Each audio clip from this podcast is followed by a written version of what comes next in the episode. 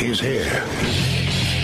Now, broadcasting from, the underground command post, deep in the bowels of a hidden bunker, somewhere under the brick and steel of a nondescript building, we've once again made contact with our leader, Mark Levin. At least six people arrested during those Christmas Day protests as the NYPD tried to keep the crowd under control, but things got out of hand. The crowd clashing with police. People were arrested on a variety of charges, including disorderly conduct, resisting arrest, and criminal mischief. At least six people arrested. One police officer was injured. The mayor of New York City saying there's been hundreds of protests since October 7th, attacks by Hamas. And as organizers were calling to cancel Christmas, they were targeting the busiest areas of this city. Uh, good times. I mean, there is nothing like Christmas in New York City. Ah, yes. Sweet holiday bliss as you had more anti Semites hit the streets to try to stop Christmas in, in New York City. Fox's Alexis McAdams on that report. And uh, it is obviously not the great one uh, here with you. And, and as per usual, when I have the the uh, pleasure of spending some time with you. I'm in anything but an underground bunker. Instead, I'm in a studio that is just seven feet above sea level, and that at one point had its roof ripped off during a hurricane. So there's all that going on. But I am back in sunny South Florida. And I say back in because, and I'm not going to complain about the weather in, in South Florida, given what many have dealt with over the past few days. Uh, but uh, the weather had been kind of not not so nice down here. And today it ended up being absolutely beautiful. So it is sunny South Florida once again. Uh, Brian Mudd here with you, and I am the host of the Brian Mudd Show, which is hubbed out of my home station WJNO in West Palm Beach. You can catch uh, my podcast, The Brian Mudd Show, wherever you get your podcasts, and check out at Brian Mudd Radio socially wherever it is that you prefer to be social. And I do hope that you and your family had uh, the merriest of Christmases. Really do hope it, it's been a wonderful holiday season for you and continues to be. Certainly has been for, for my family and, and for me. Now, we did also have a Christmas uh, surprise of sorts. Uh, at least that was delivered the way that it was, though I don't know that it's a big surprise. And it came in, uh, from Israeli Prime Minister Benjamin Netanyahu. He laid out his three prerequisites for peace, the three prerequisites for the end of the Israel Hamas war. Quoting Netanyahu in his Wall Street Journal opinion piece yesterday, the three prerequisites Hamas must be destroyed, Gaza must be demilitarized, and Palestinian society must be de radicalized. Okay, well, I mean, given the complexities of the situation, you might be familiar with the saying, be brief, be brilliant, be gone, like in an important meeting, or if you're saying something where you need to be uh, especially effectual. Anyway, I mean, it kind of comes across that way, but the getting there, you know, that is where it gets a little more complicated. Again, quoting Netanyahu, he said, These are the three prerequisites for peace between Israel and its Palestinian neighbors in Gaza. Okay, so in answer to demands for a peace deal, yes, yes, and yes. On those three prerequisites, yes, yes, and yes.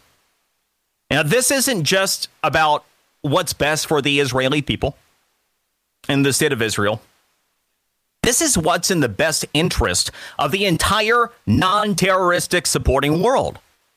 Let's take each of these three demands for peace and context. Let's actually break this down into the reality on the ground, how we got here, and what really would need to happen for these terms to be achieved.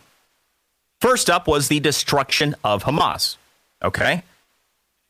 Since 2006, a designated terrorist organization, you've had Hamas leading the Palestinian territories.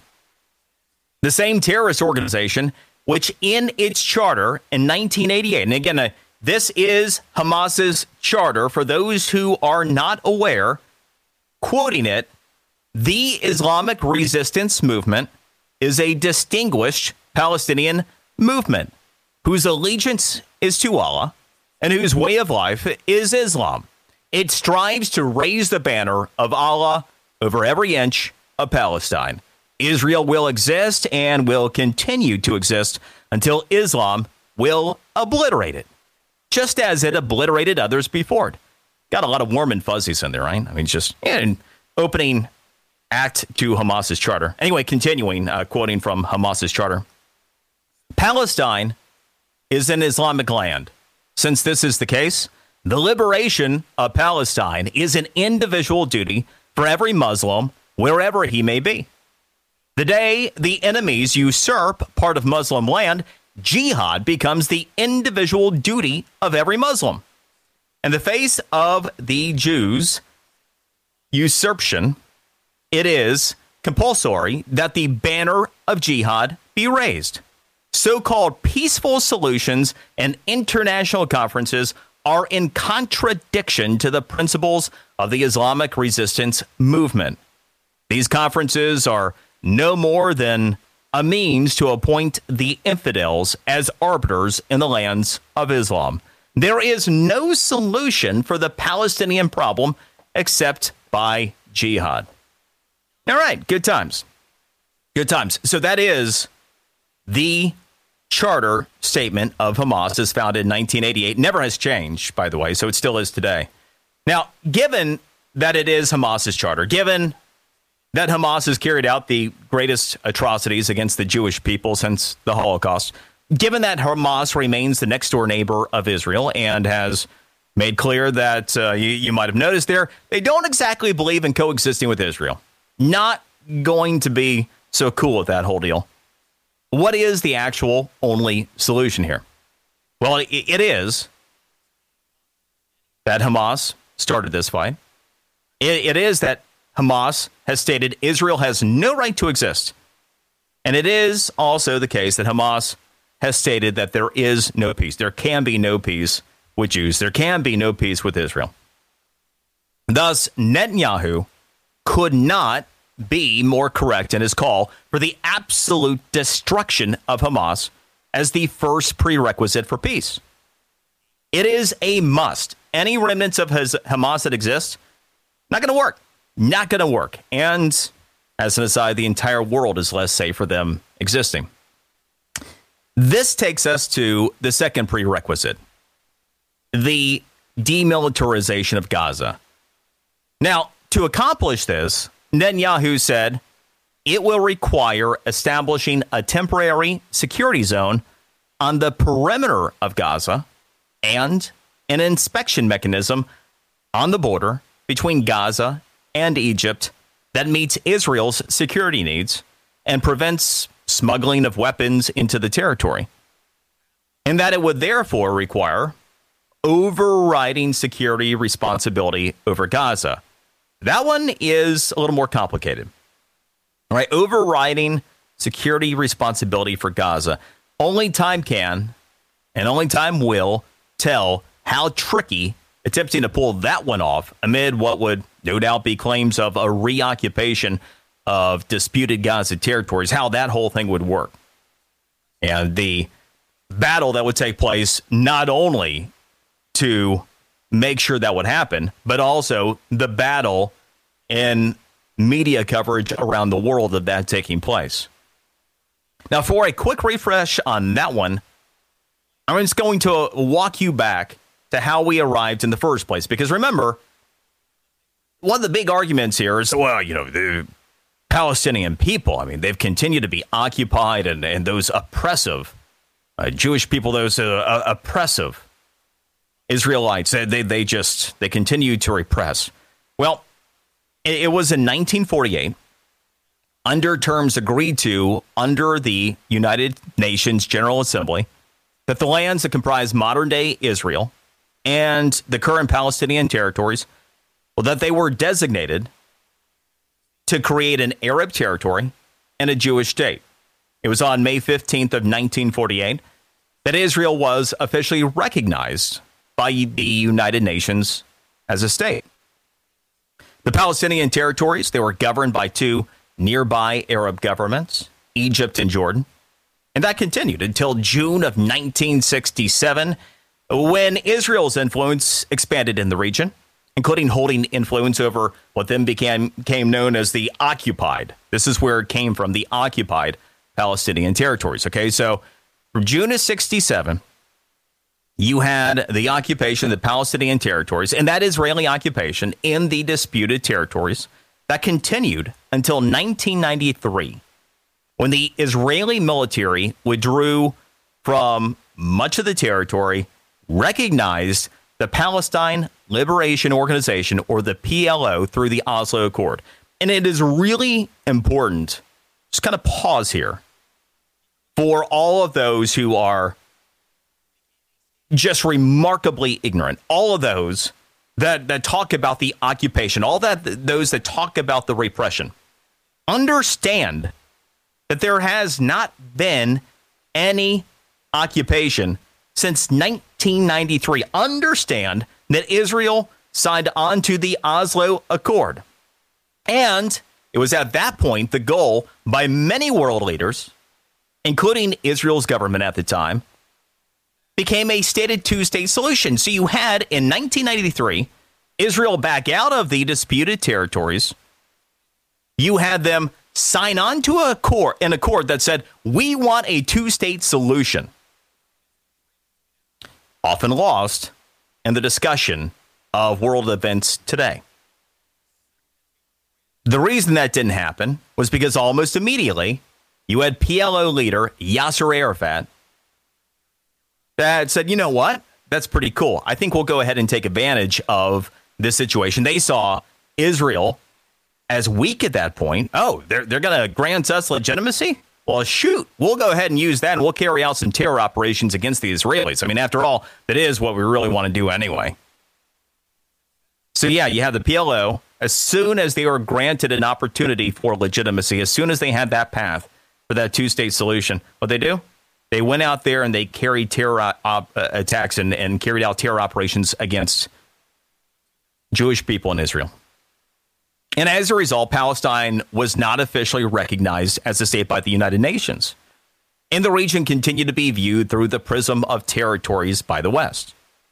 And all that has changed since then is that the Palestinian people traded one form of a terroristic government for an even more militant one in Hamas when they voted them into power in 2005 and when Hamas came into power in January of 2006. And that takes us to the third prerequisite, which is no doubt the most problematic of all the de radicalization of the Palestinian people. This one is the one that's a whole big old ball of wax. And something I've, I've previously covered. What the Israel Hamas war is mostly about gets down to basics within Islam, and specifically the problem it presents when discussing any type of enduring peace is Islam, when viewed and when governed through Sharia law. That's the problem that we get into. And I'll pick up with the third prerequisite and the reality on the ground to attempting to achieve that one next. I'm Brian Mudd, in for the great one. Mark Levin.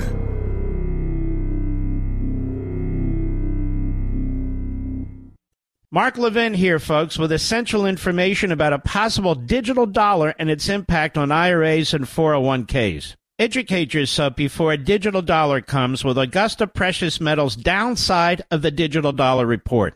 Created due to popular demand, this report is packed with important digital dollar insights. Best of all, it shares a strategy smart investors have used to hedge against economic uncertainties like the digital dollar. Act now to learn more with Augusta Precious Metals.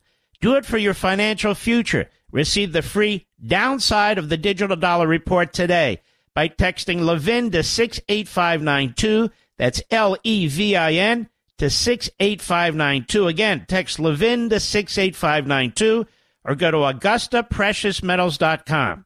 Text date and message rates may apply. Performance varies. Consult your financial professionals before making investment decisions and get risk disclosures at AugustaPreciousMetals.com.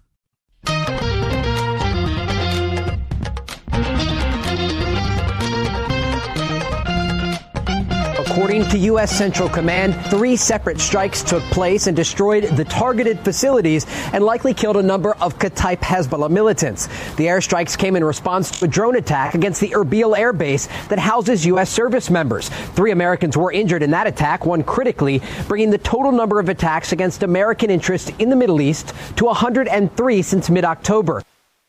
Yeah, that is Fox's Trey Yingst on the report. And of course, yes, this is about all of us and American interest as our military has continued to come under assault in the region with the Iranian backed terror uh, networks in, in play, which of course you have Hamas that is backed by the Iranian mullahs as well, back to the coordination leading up to the October 7th terrorist attack. Brian Mudd in for the great one, Mark Levin, and we are talking about the three prerequisites. The three prerequisites that Israeli Prime Minister Benjamin Netanyahu laid out uh, as necessary for attaining peace in the region. And we've covered the first two so far that Hamas must be destroyed, that Gaza must be demilitarized, and uh, we're, we're now discussing the third that Palestinian society must be de radicalized. And it's not that the first two are easy, they most certainly are not. But this third one in particular, this one uh, is where it gets especially tricky. You know, you've been conditioned to believe that terrorists aren't really Islamists and that the rest of hardcore Islamists, they really just want sunshine and lollipops, right? They, they really just want freedom and, you know, uh, happiness and joy just like everybody. And none of that is actually true. And, and I've depicted this for years.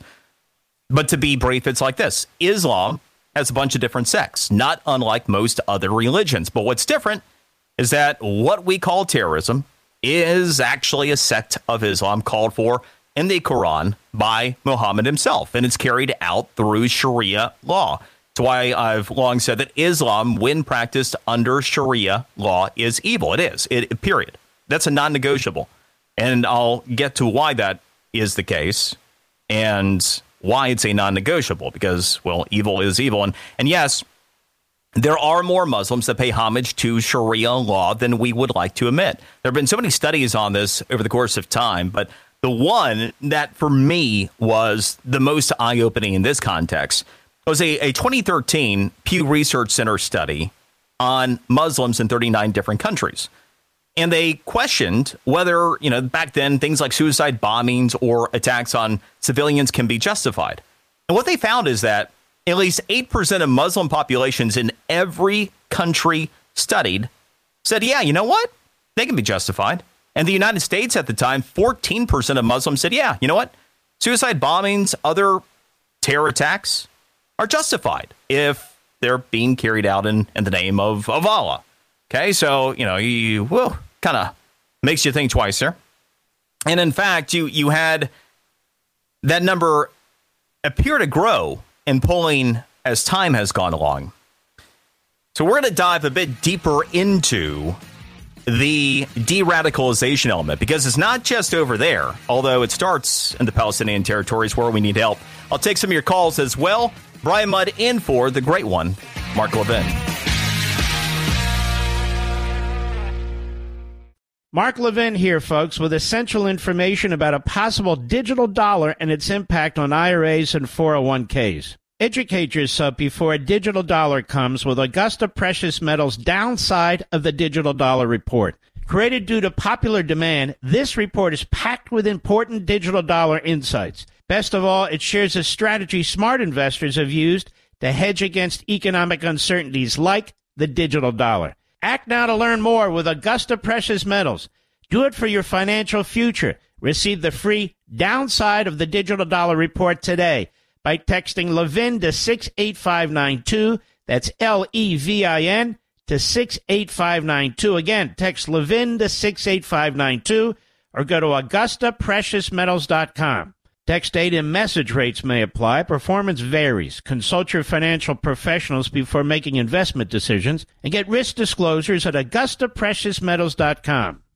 Mark Levin, the champion of liberty and true conservatism. Call Mark now, 877 381 3811. This ad calls on the school's president, Michael Schill, to define and denounce the actions of October 7th. Take a listen. It's time for President Michael Schill to adopt the internationally accepted definition of anti Semitism. Stop the hatred. Stop making us live in fear. Define and denounce anti Semitism. Is that too much to ask? On November 14th, she'll announce the school is creating the president's advisory committee on preventing anti Semitism and hate. Yeah, and that certainly has been a major part of the eye opening behavior stateside. I was talking uh, in the previous segment about the significant registered anti Semitism, and even right down to where yeah, 14% of American Muslims 10 years ago said, yeah, you know what? Even suicide bombings are justified as long as it's, you know, done under the correct outline tenets of the, the Quran. Okay. And so you begin to put all the pieces together as we've seen everything play out on college campuses and spill out into all segments of society since October 7th.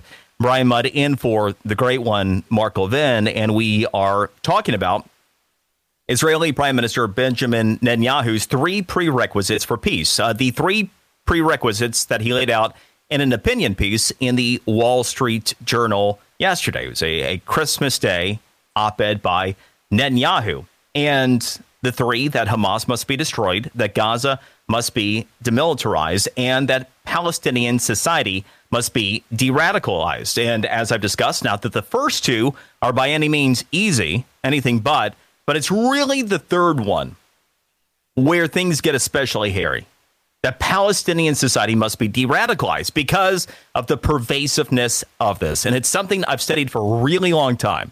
It's something that I, have discussed as we have had related conversations over the years because I wanted to understand after 9 11 what really was going on. After you know, we marched into Baghdad and Iraq, and, and the Iraqi people didn't grasp freedom the way that we had hoped and many had expected, including the Bush administration. So, what is it that really animates a lot of these folks? And well, we, we can see it if we just happen to read the Quran and understand the aspects of it that certain people buy into. And what we've seen over the past 11 weeks, in many respects, many segments of society that believe in Sharia law or may just be so ignorant that they just go along with those who actually do and become useful idiots. I think that's a lot of the case of, of what we see on college campuses and even the Christmas Day protests in New York City. But the Quran's chapters are, are known as surahs.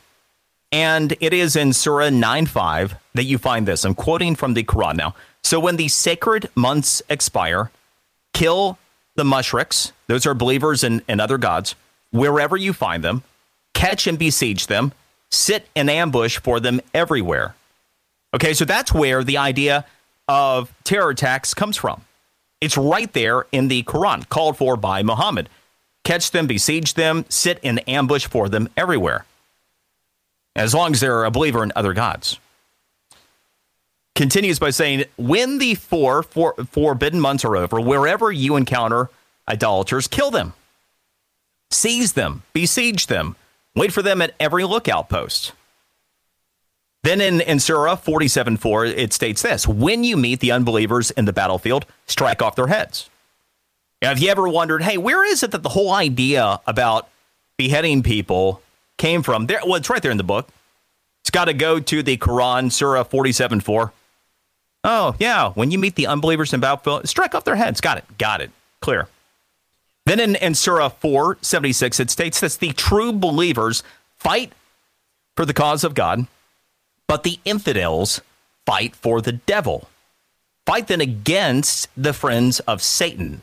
Unless there be any doubt, you also have Surah 4829, which states this Muhammad is the messenger of Allah, and all those with him are forceful against the disbelievers, merciful among themselves. And I always loved that part because they were peaceful to each other. Know, we behead and you know terrorize everybody else, but So, yeah, the, the, Quran has always called for, always called for, and continues to call for the acts that we recognize as terror against everyone who isn't, quote unquote, with Muhammad. And it really is the ultimate you're with us or against this type of thing. The question just really becomes how many people buy into this. This is why, for 1,500 years, people have been slaughtering people and torturing people when chanting God is great. And as you will hear me say, as my saying has always been, there are two sides to stories, one side of facts. Those happen to be the facts, however inconvenient for many they may be, about what's called for by Muhammad in the Quran. And what separates civilized Muslims in society from terrorists across societies is just whether one strictly adheres to the law of Muhammad under Sharia. Sharia law, no Sharia law. No Sharia law, you'll find people that are, are most likely going to be peaceful and you know will will assimilate with other other folks in society. Sharia law, if they're real believers in Sharia, no. It's quite clear as I just laid out to you. And so that is the the bigger problem as we continue to take a look at how we would achieve Netanyahu's third prerequisite for peace between Israel and its Palestinian neighbors. Bad note, let's go to Joe in New York. Joe, welcome to the show. Hello. Hey, Joe. Hey, good morning. Good afternoon. Good evening, sir. I want to say the Democrats are ruining this country. They don't believe in America. All they want to do is get Donald Trump. They forgot about the men and women who fought for this country so we could be free. They don't care about America. Now, during World War II, I was five years old. My brother went in. He was 17. There's 12 years difference. He was ruling in Paris, and France right. He got the Purple Heart. Then it was my time to go in. I joined the Navy Reserves when I was 17 years old, and then we went active after high school. But the thing is that I was on an aircraft carrier, and the most beautiful sight in the world is coming home and seeing the Statue of Liberty and saluting the Statue of Liberty, and say, "I'm proud to be an American." But the Democrats don't believe in America. Uh, Cuba's only 90 miles away from good. Yeah, Joe. I mean, I, it's an amazing account you have, and you can hear the passion in your voice with that. And uh, you know, may God bless you, your family. Appreciate your your service, and, and also your continued appreciation for this country. What do you have to say about Cuba? No, Cuba's only 90 miles away from Florida. If, if, if a bomb goes true, you know, you can say goodbye to Florida, and they'll blame Donald Trump for that. They won't care. But the thing is that Thank God for the United States Navy because I was a Navy man. They got the aircraft carriers out there and they all carry the atomic bomb. And one country drops a bomb on us, we should destroy them because it ain't fair. We're losing American lives for nothing. Now, Joe, I, I, I, appreciate the call, and uh, you know I hear you and understand. I get what you're saying about Cuba as well. Uh, being in, in South Florida, we tend to be super sensitive uh, to that. Not to mention uh, so many folks that are are Cuban exiles here and, and first generation Cuban families that have a true appreciation for freedom and understand that freedom isn't free and have so much great perspective that they've been able to share with so many in this country. And I, for a long time, I always joked that one day South Florida would save this country from itself. And you go back a decade ago, even a, a, lot of my own listeners in South Florida would think I was crazy because if you took a look at the demographics of South Florida, if you took a look at the voting patterns of very blue counties like Miami Dade, like Broward, like Palm Beach County, uh, the, people thought it's only going to get worse. And I said, no, the pendulum one day will swing because you have enough people here that really understand what's on the line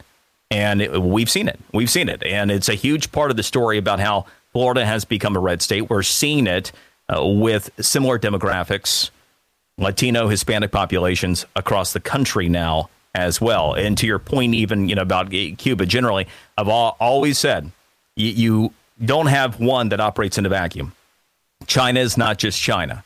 China is Russia, is Iran, is North Korea. With Little Rocket Man, it's Cuba. It's Venezuela. It's Nicaragua.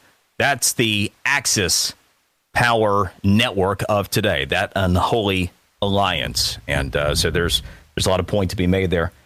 Let's go to Zephaniah Uh, I believe. Hopefully, I got your name right there. Welcome to the show.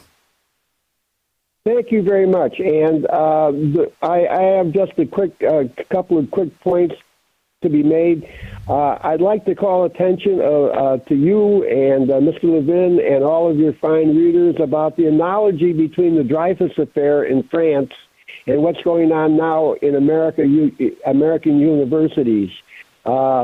You'll note uh, uh, Emile, Emile, Zola, who defended Dreyfus, uh, said that this affair brings out the decadence, the decay, and the anti Semitism of France, and he's afraid that it will remain totally with France uh, forever, and it has. You know, it keeps on popping up, but uh, we should recognize uh, uh, the analogies, you know. Um, I'm no uh, uh, genius, but uh, Sir Isaac Newton once said genius is the ability to uh, uh, to uh, to recognize analogies, and I think that the American people are smart enough once they're aware of this to you know to recognize that these two things are related. well said. Well, well said. I, I appreciate the the call. Yeah, I mean, I, there are still enough Americans that uh, once they have their eyes open uh, to information, will take in the reality that's before them. The one thing that we, we do, do still have going for us is that uh, while there are, are no doubt uh, a lot of people that are awfully confused, especially as it comes to anti Semitism these days. And very disturbing ways as well. It still is the overwhelming minority of our society, and a lot of people that otherwise could be pulled into it can be pulled out of it informationally. And I, am very much an optimist uh, that way. I've always uh, fashioned myself as real as two ears on the side of optimism, and I think we have to when it comes to uh, our fellow Americans. Let's go to Jacob in Kansas. Jacob, welcome to the show. Hi there. Thanks for having me on. You bet. Um, yeah. Hi, you're you're Brian. Yeah, filling in for Mark. You got it. How's it going? I sorry. I I was calling in. I I wanted to you know ask you about the to talk about the other side of the coin of what you were talking about about half an hour ago, saying of what the only solution we have for the conflict in Gaza right now, and whose actions are acts of terrorism and whose acts are justified. And under Netanyahu's conditions in the Washington Post have, and you were talking about what, what is our only remaining solution. And um, well, uh, okay, so Jacob, I'll take a couple things. It was the Wall Street Journal, not the, the Washington Post. But I mean, just uh, a quick question here. So, if you have Hamas, so his first condition, and that was the one I opened with. So, given the timetable you, you mentioned, I imagine that's what you're referencing. He says Hamas must be destroyed and Gaza must be demilitarized. So, if Hamas has a stated goal, as, as it is in their charter, and I read their charter to where Israel must be destroyed, there can be no Israel as long as Hamas is in existence.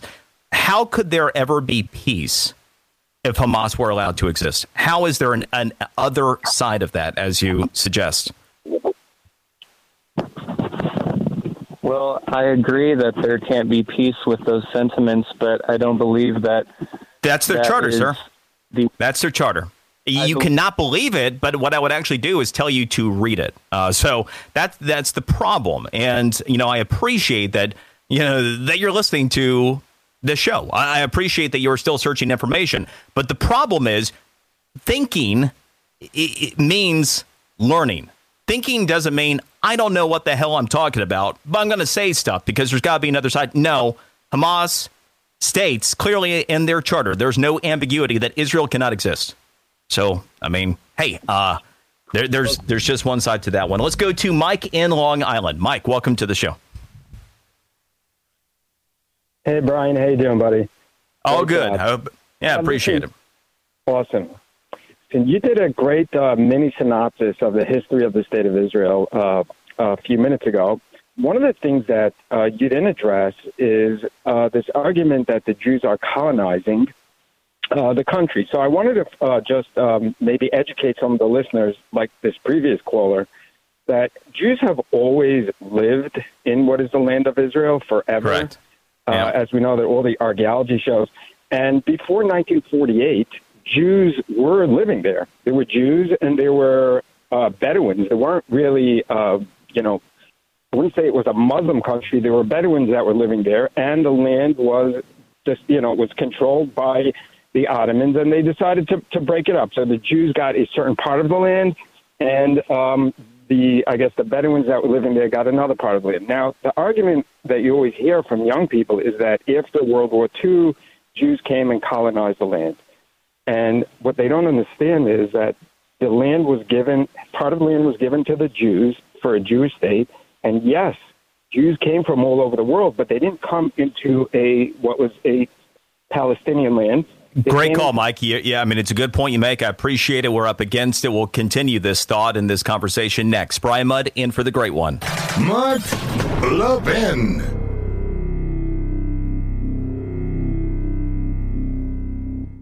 Mark Levin here, folks, with essential information about a possible digital dollar and its impact on IRAs and 401ks. Educate yourself before a digital dollar comes with Augusta Precious Metals' downside of the digital dollar report. Created due to popular demand, this report is packed with important digital dollar insights. Best of all, it shares a strategy smart investors have used to hedge against economic uncertainties like the digital dollar. Act now to learn more with Augusta Precious Metals. Do it for your financial future. Receive the free downside of the digital dollar report today by texting Levin to 68592. That's L E V I N to 68592. Again, text Levin to 68592 or go to AugustaPreciousMetals.com.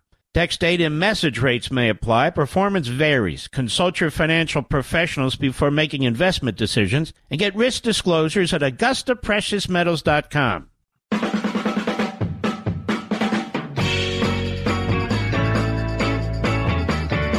Kanye West has apologized to the Jewish community in an Instagram post in Hebrew after unleashing a slew of anti Semitic remarks in Las Vegas earlier this month. It read in part It was not my intention to hurt or disrespect, and I deeply regret any pain I may have caused. Ye's apology comes after he went on a 10 minute rant about Donald Trump, Adolf Hitler, and Jesus. You might see a uh, ye of little faith, although he's been all over the map when it comes to faith in recent years. Uh, yeah, anti Semitism, ignorance, it's been pervasive. And I've referenced, as we've talked about, the three prerequisites for peace laid out by Israeli Prime Minister Benjamin Netanyahu. And I've also talked about a Pew Research study that was kind of eye opening as to the amount of Muslims around the world that adhere to Sharia law, which, well, that's where terrorism comes from. Well, they found the Pew Research study in these dozens of countries that they were studying 64 to 74 percent of Muslims in African countries and in the Middle East favor Sharia law. As for the Palestinian territories, it was most recently measured at 75%, which, by the way, explains why they elected Hamas, a known terror organization, into power in the first place. So that's the inconvenient truth to all this as we take a look at the third prerequisite, the de radicalization. Three quarters of the Palestinian people are radicalized. So, yeah, the Quran hasn't changed in 1500 years. Sharia law hasn't changed in 1500 years. Terrorism under it hasn't changed in 1500 years. The only thing that has changed over the past 1500 years is political correctness and maybe the pervasiveness of ignorance by many throughout society. Brian Mudd in for the great one, Mark Levin. This segment of the podcast is exclusively sponsored by Pure Talk. Pure Talk offers great coverage and can save your family money on your wireless bill every single month. Go to puretalk.com to find the plan that's right for you. Thank you again for listening, and thank you so much for this sponsorship, Pure Talk. He's here. He's here. Now, broadcasting from, from the underground command post, deep in the bowels of a hidden bunker, somewhere under the brick and steel of a nondescript building, we've once again made contact with our leader, Mark Levin. About the economy, sir, what's your outlook on the economy next year? All good. Take a look. Start reporting it the right way. you Gotta love that. Gotta love that. You've been struggling financially. The problem is you. Problem is you. and the reporters who report on economic stuff to you, all you people with your economic problems, with your struggles, with your financial concerns, you're the problem here. You shouldn't have them because it's good and the outlook is good. just stinking reporters and you, you stinking Americans with your financial problems. Yeah, all right. So he really is economically illiterate. I've actually had a a slight change of of opinion on the president of the United States regarding economic and financial literacy. Now, I'll explain here momentarily.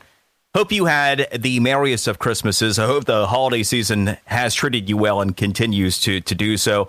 Uh, Brian Mudd in for the great one, Mark Levin.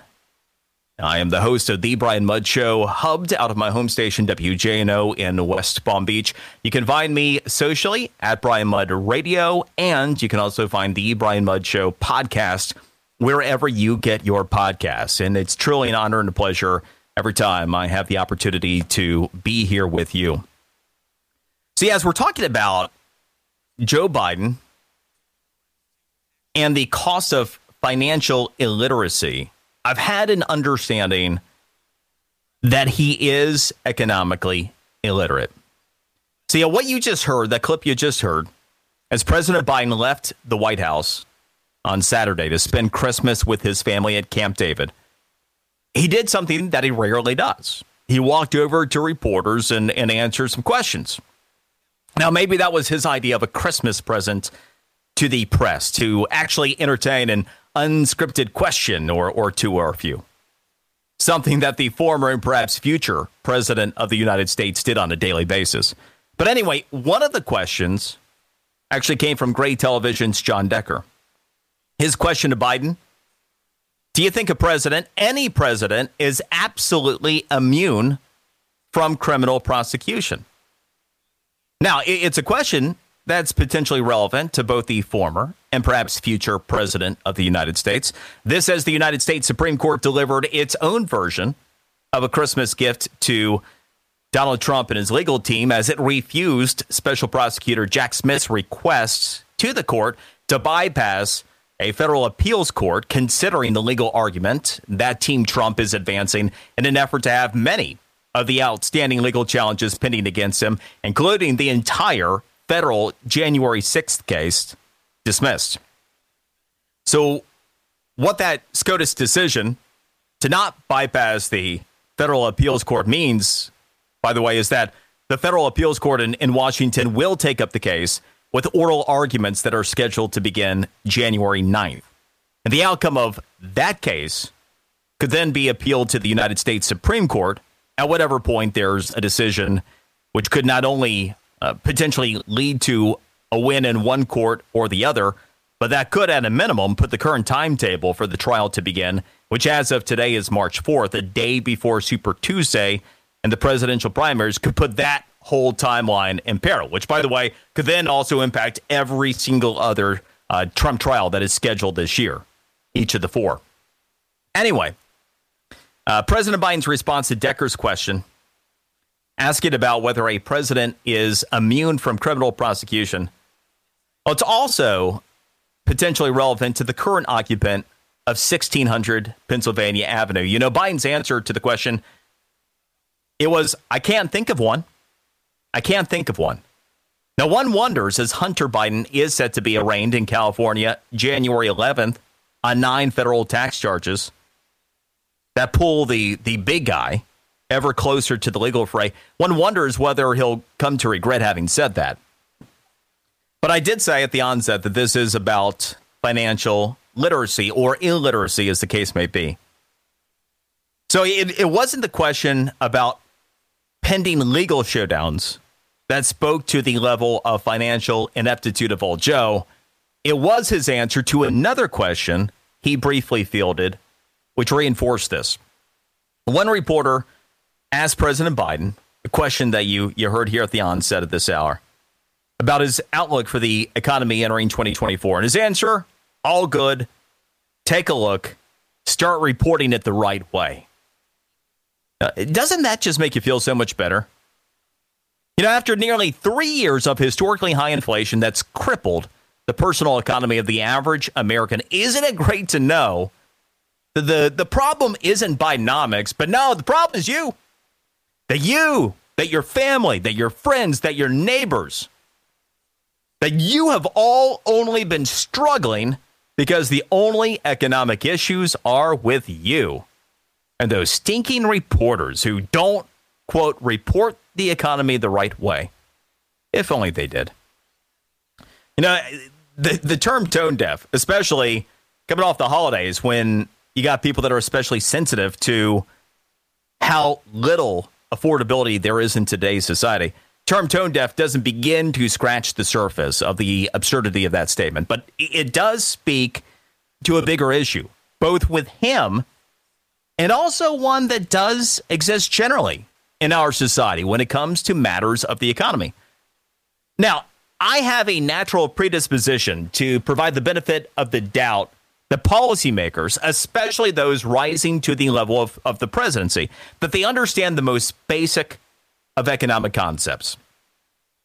Which is to say that most often when politicians, especially the current president of the United States, but anyway, just generally, when they say stuff that sounds as though they're economically illiterate, I'm inclined to think they're playing a political game in which they're relying on their voters just being economically illiterate in order for their espoused nonsense to sound as though it might actually make sense. Over time, this tactic has proved effective, especially effective, for many Democrats who have had success in, in suggesting that there really are all the freebies from Uncle Sam, from Obamacare to Obama phone. Okay, the the Obama phones and to to free Biden bucks. You know, there's seemingly been a large contingent of voters who think that there really is an endless stream of, of just free candy and puppies and free government goodies. That the government has the ability to give away things for free.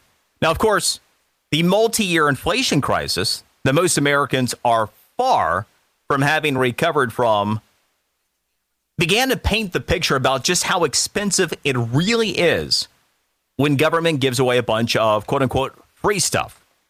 But still, the, the average American remains financially illiterate.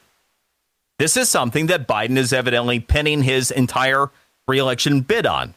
To give you an idea, in this year's TIAA Institute's financial literacy exam, what do you think the average score was?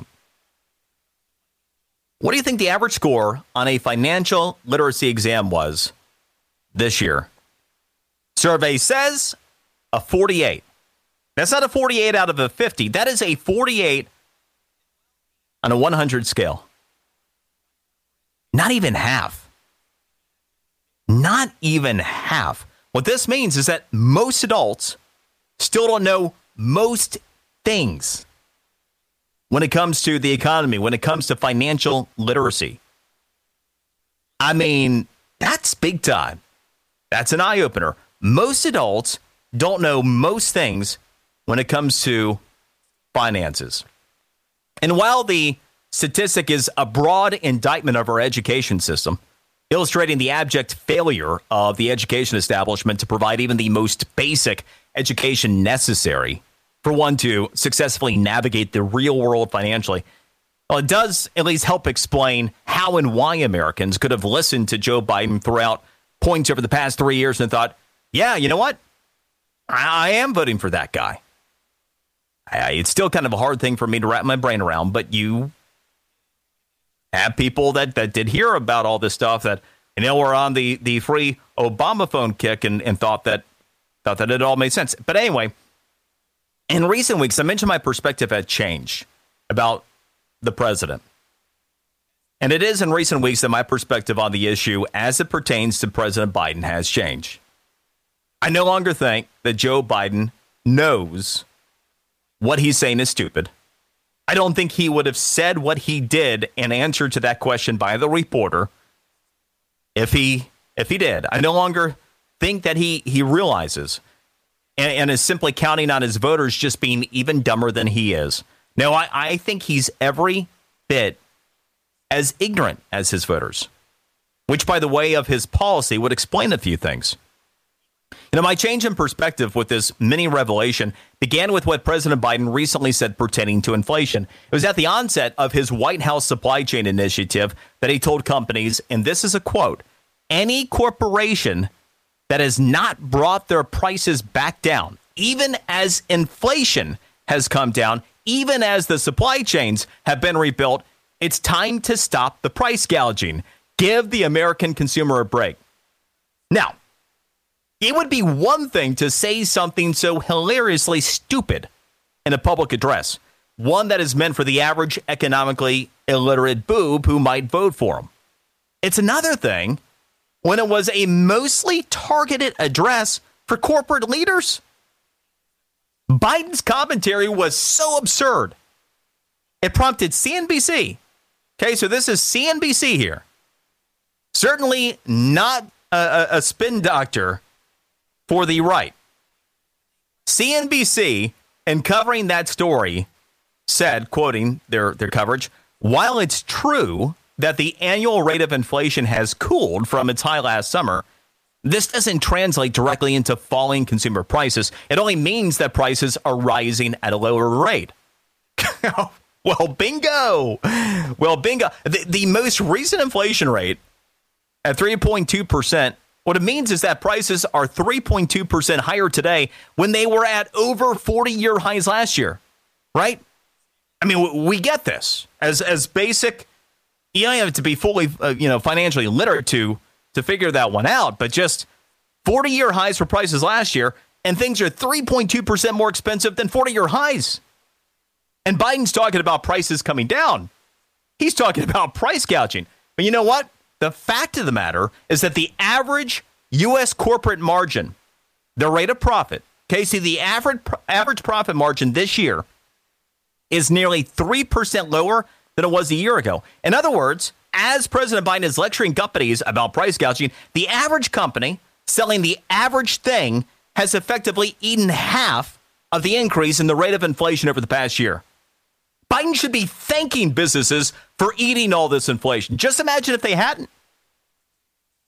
But that's where we are. It is rather remarkable. I'll continue with this train of thought next. Brian Mudd in for the great one. Mark Levin.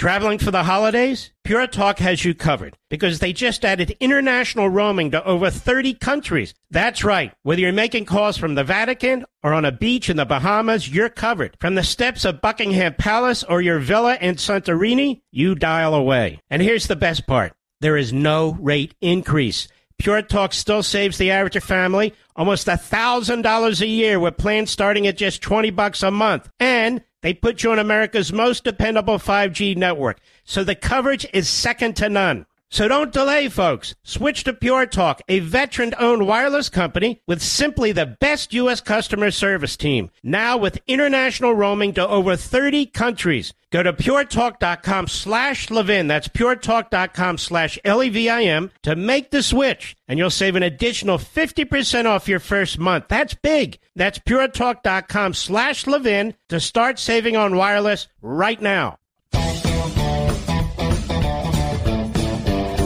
You heard it from the president himself. He says the reporting on the economy is the problem. If you ask him, the economy is in good shape right now, and he's predicting it'll stay that way in 2024. The president is trying to sell Bidenomics to voters who are frankly skeptical. Yeah, Fox's uh, Grady Trimble on the report there as we are talking about uh, Bidenomics, the president effectively saying the problem is you. If you think that the economy isn't sunshine and, and lollipops, that it isn't great, the problem is really just you, stinking American. Anyway, here's the thing the Biden administration, though perhaps not the president himself, but the Biden administration is well aware that the average American is unhappy with the economy. And an average of current polling, if you take a look at the Real Clear Politics average on just the economy, just uh, on uh, the question about the economy, President Biden has 37% approval on the economy compared with 60% disapproval. And on that note, you recently had White House press secretary Karine Jean Pierre, who said, uh, We understand that people are still not feeling it. We get that. Well, she might have said that we understand that people are, are still not feeling it. We get that. But when you say we, I'm not sure, again, you mean the president because he clearly articulated uh, just prior to Christmas that uh, no, the economy's great. He doesn't seem to seem to think that there's a problem with it. If only the reporters were reporting it differently, then people just feel great. You know, it's a it's a funny thing. You know, I, I've long said that you can lie to people about policy on the front end, what policy will do, and if you have somebody that has a predisposition to believe you, you can get away with that, right? I mean, classic example would be Obamacare, right? You can keep your doctor, you're going to save what twenty five hundred bucks, uh, you know, a year. That called. You can lie to people on the front end about what it'll do, and if they want to believe you, they're going to likely believe you and go along with it. But what one thing you can never do, this transcends politics. You cannot lie to people about what is or isn't in their wallet. They know what is or isn't in their wallet. So, what we ended up seeing uh, recently, going back to uh, some of President Biden's addresses, including uh, through his supply chain initiative with some corporate leaders, right down to his comments about the economy on Saturday. It's what led to me thinking that no, he really is no longer playing a game, if he ever was. He really just is that economically illiterate. And he provided an economically illiterate address in what might have been an earnest effort to try to move the needle on the economy as opposed to the typical pu- public platitudes. He really might have thought that telling companies they should stop price gouging, even though their profit margins are 3% lower than they were a year ago. He really thought, he really might think that prices have actually come down, even though they're 3.2% higher now than 40 year highs a year ago. And so, yeah, this is all part of why I'm now of the belief that it's not just for show. That President Biden, well, he really might be just that economically illiterate, which, going back to the TIAA Institute's annual study, well, that actually would just make him normal. That just tends to be a bigger issue when the person who leads the world's largest economy doesn't understand that a lower increase in the rate of inflation doesn't actually equal lower prices. You know, there have often been jokes about the best and the brightest not getting into politics. That's been taken to a spectacular new low with old Joe running the show. Take some of your calls next. Brian Mudd in for the great one, Mark Levin. Traveling for the holidays? Pure Talk has you covered because they just added international roaming to over 30 countries. That's right. Whether you're making calls from the Vatican or on a beach in the Bahamas, you're covered. From the steps of Buckingham Palace or your villa in Santorini, you dial away. And here's the best part. There is no rate increase. Pure Talk still saves the average family almost $1,000 a year with plans starting at just 20 bucks a month. And they put you on America's most dependable 5G network, so the coverage is second to none. So don't delay, folks. Switch to Pure Talk, a veteran owned wireless company with simply the best U.S. customer service team. Now with international roaming to over 30 countries. Go to puretalk.com slash Levin. That's puretalk.com slash L-E-V-I-N to make the switch. And you'll save an additional 50% off your first month. That's big. That's puretalk.com slash Levin to start saving on wireless right now. Some people talk about the Tea Party. We are the Tea Party. Call in now 877 381 3811 that caravan leaving Guatemala Mexico border a few days ago. They just passed a Mexican military outpost. Along the way, cartels will help provide transport, buses, and U.S. taxpayer funded NGOs will help the migrants focus their story as to best pass their asylum interview. And rather than tighten that fear of persecution standard, President Biden offers humanitarian parole, also known as catch and release, to the vast majority of those encountered at the border. 10,000 this weekend in Eagle Pass, Texas. Similar numbers in Arizona, where the administration. Yeah, so we have a record sized caravan for this year making its way to our southern border yet again. As you heard the Fox report, that was uh, laying out the conditions that are there. In fact, it's been fun as we've received some reports even throughout the course of today with some of these caravanners making their way towards our southern border. Some of them are outright making demands from Joe Biden to take care of them, which, I mean, no doubt, he's been good for that. Taking care of Americans, taking care of taxpayers, not so much. And as Joe Biden himself said, the economy is good. And in so many words, suggested that if you don't think it is, the problem is with you. But where the economy has been good is, well, if you're an illegal immigrant, I mean, for example, when was the last time that you had a plane ticket to the city of your choosing that was completely paid for by somebody else? But in this case, as taxpayers, we're doing this on a daily basis for those who come into our country illegally. And that's just the starting point of how much of our money is being thrown at illegal immigrants. It really is an affront in so many different ways. And the only way this could ever be tolerated by people is through financial illiteracy, which is part of what I've been talking about. And, and not just that, sadly, the average American is uh, financially illiterate. We, we have this through a TIAA Institute study this year. But now I'm of the belief that the current president of the United States is, that he's not just playing political games, that no, man really just is financially illiterate. Of course, we've also been talking in the uh, show about the three prerequisites for peace in the Middle East, laid out in an opinion piece in the Wall Street Journal yesterday on Christmas Day with Israeli Prime Minister Benjamin Netanyahu. And on that note, let's go to Tony in New Jersey. Tony, welcome to the show. Hi, Brian Mudd. Happy New Year. Merry belated Merry Christmas. Merry Christmas. Um, Happy New Year to you as well. As we look at all that's going on, um, bamboozle is the word. We have a president that wants to bamboozle us. But I wanted to talk to you about uh, Gaza, uh, the Gaza Strip, and what happened in October. And I think of two people, maybe three, who really, in 2004, it was George Bush, was Tony Blair, and Ariel Sharon, came up with the idea that this would work. And of course, they left Gaza on its own, and and here we are. Um, and I look at these people and I say, what do they have to say today? Because one of the articles that wrote about that at the time um, said, you know, why did they think they could take this on and whose idea was this? And you just look and you get the impression that everyone does everything without any thought, whether it's finances, Brian, or whether it's economics or whether it's uh, safety. There's no thought, you know, to what's happening except maybe the immediate gain that somebody's making. And I wanted to lay that out. It's a great point, Tony. Uh, thank you very much for the call. I think it's a great call. We have a short attention span society, so that plays into it. But one thing in particular that I think speaks to what you're generally talking about here is that we tend to be a society of linear thought.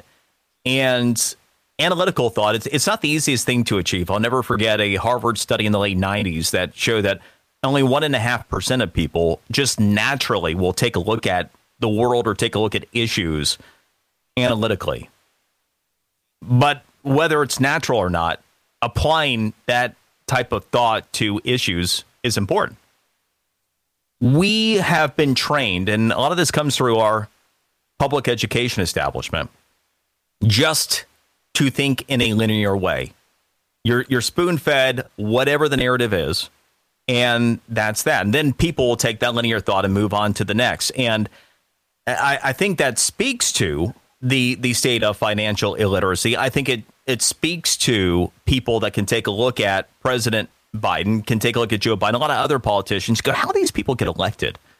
Well, I, I, I think it answers a lot of those questions. But uh, then then you get into um, you know the anti-Semitism as we are talking about in the the first hour, and you're you're talking about you know as it pertains to Gaza conditions that were were set by world leaders, including President George W. Bush in, in 2004. And that's important because the single biggest mistake of George W. Bush was that he just did not understand Islam. And that's why I spent some time in the first hour breaking down Sharia law. At that point, I was kind of in that universe where I believed that hey, you know what? Maybe we will be met as liberators when we get into Iraq, when when citizens are freed. When we weren't, I needed to understand what was different here. And it's when I read the Quran and really began to understand what the people who are animated by way of terror and that view the world through that prism, where they're coming from. Had uh, George W. Bush, had Tony Blair and company, had Ariel Sharon kind of looked at things that way, you know, maybe some of the decisions made at that point would have been different. I mean, they they certainly should have been. This also is the case uh, when you take a look at the Oslo Accord in, in 1993. The reason that the Oslo Accord went nowhere, the reason you had the Israelis sign on to a document stating we want a two state solution. We want right now to recognize the PLO and we want to have a Palestinian state. The reason they did that was also through a, a lack of understanding about what so many of the Palestinians believed their adherence to Sharia law. It's uh, fundamental in all this. Let's go to Tyreek in Baltimore. Tyreek, welcome to the show. Hi, good evening. Uh, I wanted to uh, make some helpful comments about the history of Palestine. Okay. Uh, I gained this knowledge from my years in the Department of Near Eastern Studies at the Johns Hopkins University. Um, there was never an Arab Palestinian government ever ever, ever, ever that minted coins in Palestine because there was never an Arab Palestinian government in charge. Sometimes the Persians were in charge, sometimes the Greeks were in charge, sometimes the Turks were in charge. Never a Palestinian Arab people in charge. They never had. Well, that, that's accurate, but um, I'm not sure that I understand what your point is. My point is that the people, the Arab individuals who live there now, are not the original people. Just like someone who plays for the Cleveland Indians doesn't mean that he's from Cleveland and he's from the Indians, he's just living there today. He's not part of the original people. Just because you live there doesn't mean you're the original guys. The Jews were the original guys. They were there for the last 3,000 years. And that's the significant difference. It, the Jews are the aboriginal people. It's not the Arabs were there and the Jews threw them out. No, the Jews were. there. Why are they called Arabs? Because they rode out of the Arabian Peninsula on their horses and conducted a fantastically successful military campaign across the Middle East and North Africa. And yeah, it's a, it's a good call. I, I appreciate the call. There there is irony as we're talking about uh, some elements of political correctness uh, during the course of tonight's show as well. Uh, of course, the Cleveland Indians no longer exist for uh, aforementioned political correctness. So it'd be the the Cleveland Guardians. Uh, so that's a it's a whole other. Um, let's go to uh, Dave in Florida. Dave, welcome to the show. Hey, Brian. Glad to have you here. Appreciate um, it. I got a couple things. One is uh, Merry Christmas, Happy Hanukkah, and may Hamas go to hell for life. But the other part is for a good interview. Uh, remember Allen West? He was the lieutenant colonel that ended up being kicked out of the military, basically for helping his troops. I knew Allen well um, on, on, a personal level. I, I, knew Allen quite well. He was actually my congressman for a short time, the two years that he was in Congress. Yes, sir. Yep. And I met him at a uh, constitutional party that we had with a bunch of bikers and uh, good people. Um, but the other thing is, is that what is going on there in the U.S., especially Biden butting in because he everything he has done has turned to basically manure. Um, they need to end up getting rid of them for life because even during the ceasefire, they fired what over a thousand rockets into uh, Israel. You will never end up yeah. finishing that unless you they follow what the Israel's have for their planes. Yeah, Dave, I, I, and that train of thought is is correct. I do want to say one one thing here uh, at the onset of responding to to your comments, and that is, you know, I, I, still am of the belief that that hate is is not the answer, and I understand the sentiment, I understand the frustration. I have little doubt, given my beliefs, that many with Hamas will end up in a not so good place at the the end of their story, but I still don't think it's it's our place to project that hate. That is uh, not what we are, are called on to do. Uh, certainly, those of us who who are Christians and and uh, for those who are are God loving people generally, re- regardless of faith. Uh, so that that I don't know is is helpful. Uh, when you take a look at the you know the the broader issue at, at play there. Well, th- there's no doubt that ceasefires aren't going to work. And I remember having this conversation when the ceasefires were going on. Again, if you read Hamas's charter, it's all there. They say there can be no peace. The only peace under their charter is if there is no Israeli state. And even then, given their beliefs, they'll come for the rest of the quote unquote infidels. Uh, but mission number one is the er- eradication of Israel. So, yes, the violations of ceasefire, everything else, really no no surprise there. The difference is, I do think Benjamin Netanyahu, leading the show in Israel, knew this and was being strategic in his efforts to try to extract as many people as possible without compromising their operation generally. Because once the you know so-called ceasefires ended, you did end up seeing a resumption as though they hadn't missed a beat of their military operations in the stated goal, the elimination of Hamas which Benjamin Netanyahu laid out quite clearly in his three prerequisites for peace in yesterday's Wall Street Journal. Let's go to Harrison in New York. Harrison, welcome to the show. Yes, nice to have you substituting, Brian. I always enjoy it when you're there. I have Thank a couple you. of points historically. I have a couple of points historically to make, and I hope I'll be able to get them in. First of all, as far as the Jews being indigenous, historically that's correct. However, they were driven out around 70 AD by the Romans and they were prevented from returning. And if you know the Bible, you understand why. But their period of of punishment ended 1845 years later. I can go into that another time. But they began returning in 1878, and they returned to an utterly desolate desert that people just used as a pathway to get from Turkey to Egypt and back and forth. There were there were no real residents there. So when they began settling, it was a desert, and they were the ones that brought it into fruition. And then the Arabs came in looking for work, and the Jews, needing workers, welcomed them. Arafat's father organized labor unions and things among the Arabs there, and but he was somebody who believed in Sharia law, and Sharia law told him that extermination of the Jews was necessary, and he became an, admir- uh, an admirer of Adolf Hitler, and he and Hitler had a pact where uh, because Palestine had been part of the Ottoman Empire before the Ottoman Empire fell, and uh, that that pact said that Hitler would take over most of the world and particularly Europe and get rid of the Jews there.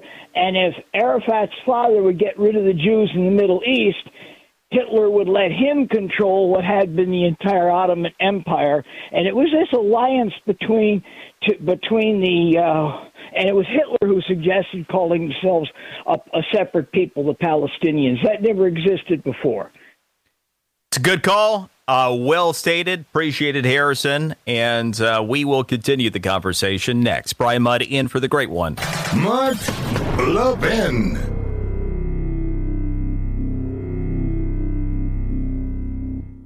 Traveling for the holidays? Pure Talk has you covered because they just added international roaming to over 30 countries. That's right. Whether you're making calls from the Vatican or on a beach in the Bahamas, you're covered. From the steps of Buckingham Palace or your villa in Santorini, you dial away. And here's the best part. There is no rate increase.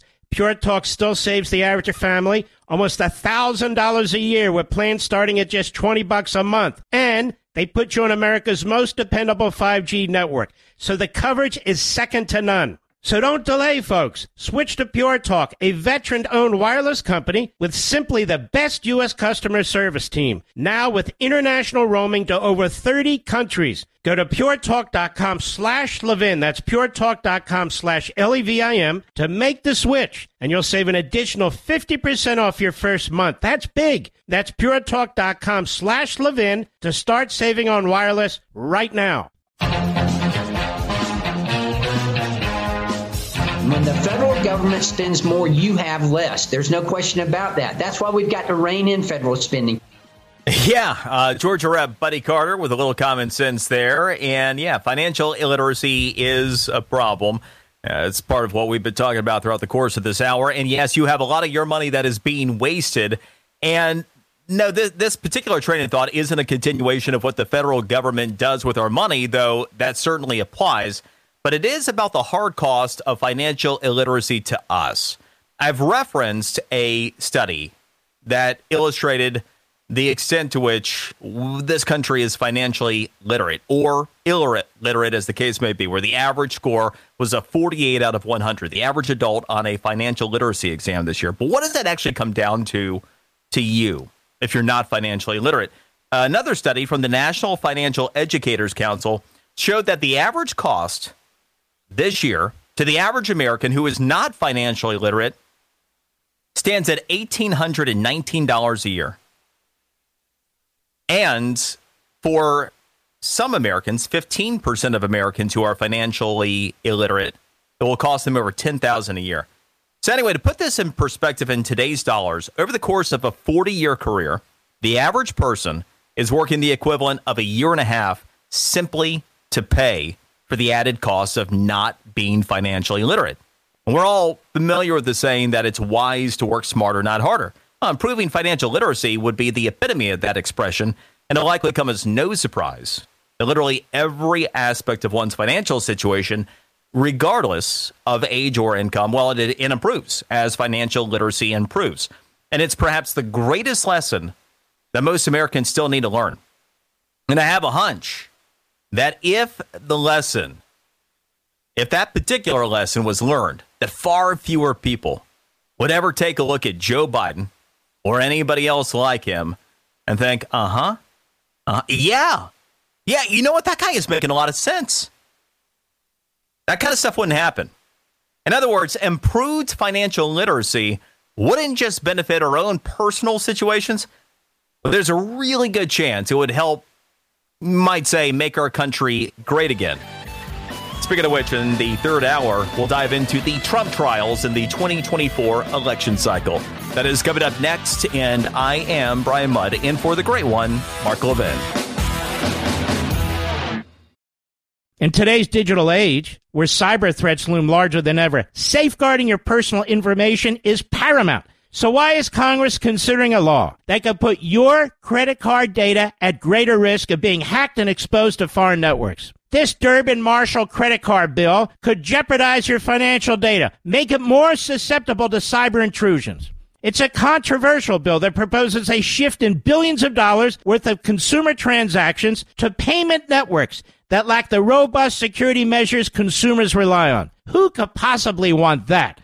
Well, the answer woke corporate megastores seeking to inflate their multi billion dollar profit margins. The Durbin Marshall credit card bill will undermine our safe and convenient payment systems and endanger your data security. It's time to take a stand. Visit electronicpaymentscoalition.org. Make your voice heard. Tell your senators to oppose the radical Durbin Marshall credit card bill, paid for by the Electronic Payments Coalition. He's here. He's here now, broadcasting from, from the underground command post, deep in the bowels of a hidden bunker, somewhere under the brick and steel of a nondescript building, we've once again made contact with our leader, Mark Levin. Former President Donald Trump making a late Saturday pitch to a federal appeals court, hoping the judges will throw out charges relating to attempts to overturn the 2020 presidential election. In the filing, Trump's team calls his criminal indictment unlawful and unconstitutional, writing President Trump has absolute immunity from prosecution for his official acts as president. The indictment alleges only official acts, so it must be dismissed. The filing comes a day after the U.S. Supreme Court declined to fast track the case, a temporary blow for special counsel Jack Smith. Yeah, solid report as always from Fox's David Spunt there, kind of laying out what's happened here recently, and we are going to wait, watch, and see what will be with the Colorado Supreme Court decision that will attempt to keep Donald Trump's name off the state's primary ballot, but also the much bigger ball of wax that continues to be in play, and that is whether, for example, any number of these different cases and charges can be tried against him, including the first one that is set to be tried against him which is the January 6th related case, the federal case in particular. And uh, it is a pleasure, as always, uh, when I have the opportunity to be here with you. Brian Mudd in for the great one, Mark Levin. I am the host of the Brian Mudd Show, which is hubbed out of my home station, WJNO, in West Palm Beach. You can catch my podcast, The Brian Mudd Show, wherever you get your podcast. Follow me socially at Brian Mudd Radio. And I uh, certainly hope you had a, a very Merry Christmas, wonderful holiday season, and, and hope that it continues to be. And you did have uh, some some good news, uh, certainly for Team Trump around the, the Christmas season here. I want to walk a little bit through what we are setting up for in the Trump trials in the 2024 election cycle. Last Thursday, uh, Thursday when I was guesting for uh, the the great one, I talked a fair amount about the anti Democratic Party and the marketing scam that is the Democratic Party. Because what they are actually are trying to do is to keep you from having a voice, keep you from being able to vote for Donald Trump, keep his name off of a ballot. It doesn't come much more anti democratic than that. But anyway, as we are, are going to watch what will will be with that entire uh, Colorado case, that will have implications in, in many other states where similar efforts are being made. There's the matter of the other get Trump efforts in court. And on the one hand, it's logical to suggest that if Donald Trump is convicted and jailed for a crime or, or crimes and any any one case or, or multiple cases, that it could dramatically lower the likelihood that he would be elected president of the United States. There have been some polls out there show there is a uh, a small sliver of of the country that may vote for him in a hypothetical rematch with President Biden. But if he's convicted, if he's jailed, well, m- maybe I'm not going to now. However, as we've also seen throughout the course of this year, with every indictment against Trump, has come increased support, and not just in Republican primary circles, but also in the context of the general election. So, this, along with the abject failure that is Joe Biden, has resulted in ever growing support for the former and perhaps future president of the United States. And even if Trump were convicted and jailed, uh, he would still be eligible to be elected president of the United States. You know, the founders, they intentionally left open the possibility that a political establishment could seek to imprison their political enemies. So the founders they built a system that that placed trust in the will of the people over the desires of, of government officials. The only exception is in the case of insurrection, which of course is why the Marxists are in that full on full court press to attempt to keep Trump off of state ballots under the, the 14th Amendment insurrection clause. But the bottom line is that despite having been indicted in four criminal cases with 91 pending charges against him, still not one of those charges, not one of the 91, is for incitement to insurrection, including the federal January 6th related case. So any argument designed around Trump potentially becoming ineligible based on potential convictions is false. That whole idea is just a farce. The, the fact of the matter is that Trump could be convicted in each of the four cases that currently pinned, uh, are pending against him. He could be found guilty in each of those cases and on every one of the 91 charges brought against him. And even then, he could be elected and he could serve as the next president of the United States if we will it, if voters will it. So the argument is one of a political variety whether Trump would have enough support to win if convicted, not whether he could be elected, which again is why the effort is so extreme. Just keep him off the ballot and try to make it happen that way. Now, in, in weighing the political possibilities, the timeline of the trials is is the first and most important consideration here. A lot of discussion about this. There's going to be a lot more as we head straight into the primary season by mid January, and we are starting to get into the arguments for some of these cases and whether they should be tried. Right now, the timeline of the four cases pending against Trump looks like this March 4th is the scheduled start date for the federal January 6th case. March 24th is the current start date for the New York State Stormy Daniels hush money case. May 20th is the current start date for the federal classified docs case.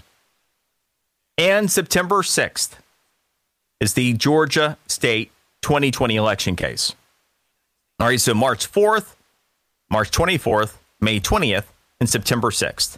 Two federal cases, two state cases. And it's currently set up to go federal, state, federal, state. Now, there's a major caveat that applies to the three cases to be tried subsequent to the first case, March 1st, or um, March 4th, rather. And there's also a big old caveat for that March 4th date as well. Uh, so, as I mentioned previously, the United States Supreme Court delivered its own version of a, a Christmas gift to Donald Trump as it recently refused Special Prosecutor Jack Smith's request to the court in an effort to significantly speed up the legal process to bypass a federal appeals court, considering the legal argument that Team Trump is advancing in an effort to have many of the outstanding legal challenges pending against him, including the entire federal January 6th case, dismissed. So, what that SCOTUS decision means is that the federal appeals court in Washington, they're going to take up the case with oral arguments scheduled to begin January 9th. The outcome of that case could then be appealed to the United States Supreme Court at whatever point there's a decision, which could not only potentially lead to a win by Team Trump in one court or the other, but that could, at a minimum, put that timetable for the trial to begin, which again is March 4th, a day before Super Tuesday in the presidential primaries. It could put that in jeopardy. So those dates may change, or those cases may be delayed due to the proceedings of uh, cases to be tried before them. And of course, the possibility that the Supreme Court rules that Trump's claim of presidential immunity for charges pending against him is valid, which could make much of this entire conversation a moot point. But nevertheless, Trump, as a defendant, obviously can't be in multiple courtrooms at the same same time, and, and that matters for potentially multiple reasons, given the political implications involved as well. The first overarching question about the potential political ramifications of a Trump conviction or convictions is whether there could even be resolution to the cases prior to, to elections. Let's just say they did end up moving forward. Could they come to a conclusion before the election? On that note, Many have suggested, especially since multiple alleged conspirators had pled guilty and taken a plea deal, that all of the Georgia RICO case, uh, you know, of all the cases, the Georgia RICO case is a slam dunk. That is the one where Trump is, is almost certainly going to be found guilty. But the fact of the matter in that particular case is there's never been a like case that resulted in a judgment in fewer than five months.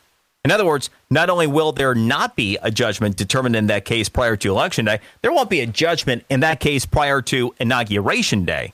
You know, specific to the Georgia RICO case, under Georgia's RICO law, there's only been one case that has gone to trial, and it just so happened to be a high profile case that gained national attention and was prosecuted by none other than Fani Willis, the same prosecutor trying the Trump case. The previous Georgia RICO case was the 2009 Atlanta Public Schools cheating scandal. In the scandal, 178 Atlanta area public school educators were implicated and 35 were indicted as part of a scheme to artificially improve the standardized test scores of students. 23 of the educators took plea deals, the other 12 went to trial. The original indictment took place on March 29th of 2013. So the first thing is you see how long it took to even get this thing to trial. Then the trial for the 12 who declined to enter the plea deal, that began on September 29th of 2014. Remember, this was all from stuff stemming in 2009. And the case concluded on April 1st of 2015. It was 18 months from the indictment to the start of the trial. That's a length of time that if you apply it to the Trump case, I mean, shoot, we, we might be talking about, uh, you know, having a result there after Election Day 2025 for the states that have off year elections, not 2024, and would obviously be of no impact for next year's presidential election. So that one, as people talk about the Georgia RICO case, it's an absolute non factor within all of this. As for the Mar a Lago docs case, that is the third case currently scheduled which means that due to the legal proceedings in the first two cases, it very well may be forced to be delayed.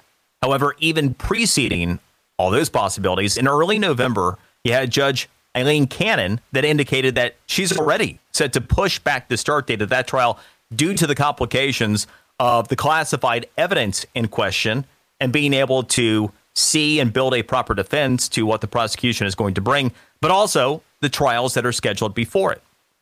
Now, one of the considerations is for the trial to be pushed back until after the presidential election. Nevertheless, any meaningful delay from the current May 20th start date, well, that would almost certainly result in a verdict that would be reached in that case after Election Day as well. So, those two cases, you can pretty much just scratch off in terms of any legitimate outcome, even if they move forward prior to Election Day. And that takes us back to where the timeline starts. The one case that appears to pose the greatest risk to Trump is the first case, that January 6th case. I'll pick up there next. This is Brian Mudd in for the great one. Mudd Levin.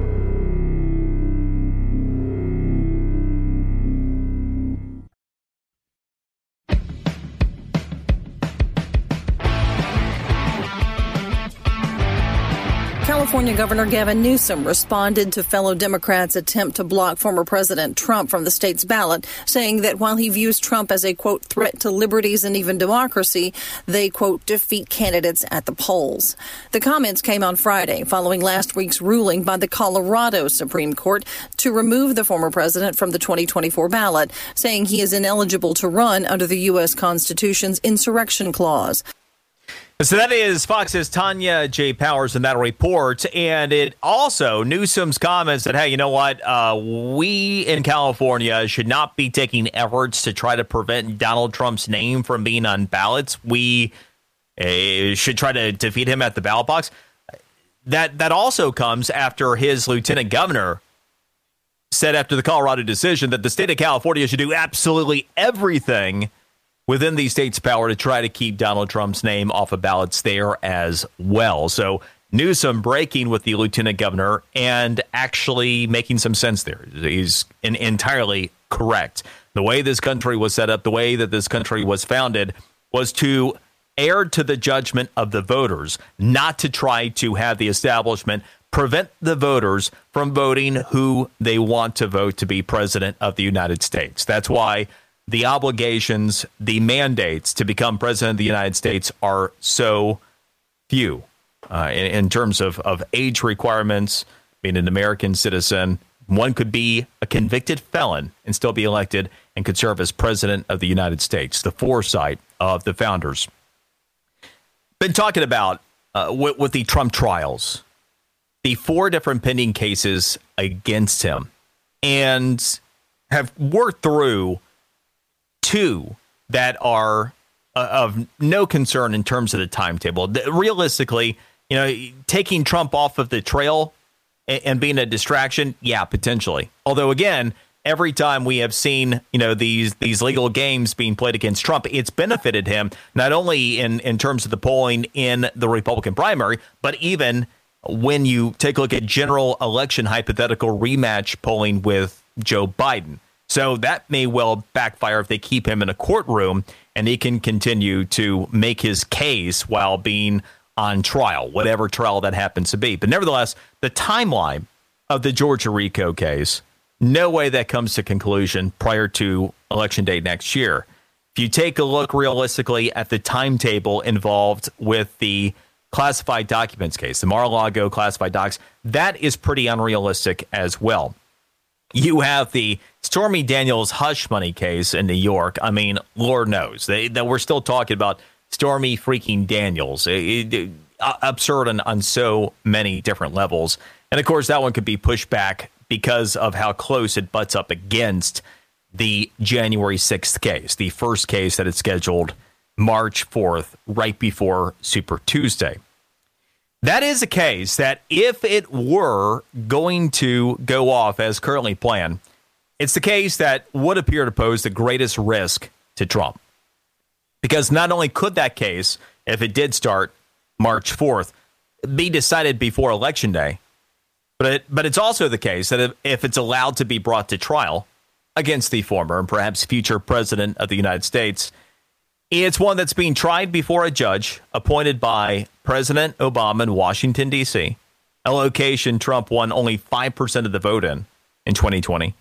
And st- statistically independent of other considerations, you start talking about jury pools and everything else in Washington, D.C., obviously the least favorable for Trump in any of these cases as well. So, of all the Trump criminal cases, that one is the one above all others to watch. But even then, if Trump were to be convicted in that case, you do still have the potential for a federal appeals process to play out, a process with the potential to reach the United States Supreme Court. And who knows how long that might take. But of course, as it applies to Republican primary voters at large, none of this, none of this will be decided before almost all, if not all, primary voters have voted.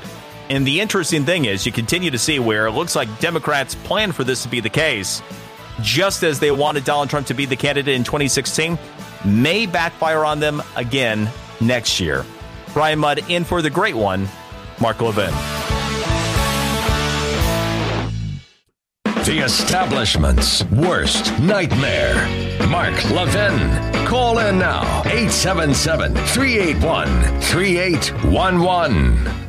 China's President Xi Jinping promising to prevent anyone from, quote, splitting Taiwan from China in any way. Xi on Tuesday, according to the Xinhua news agency, making those comments a little more than two weeks before Taiwan elects a new leader. Xi also telling a symposium, quote, the complete reunification of the motherland is an irresistible trend. The motherland must be reunified and inevitably will be reunified.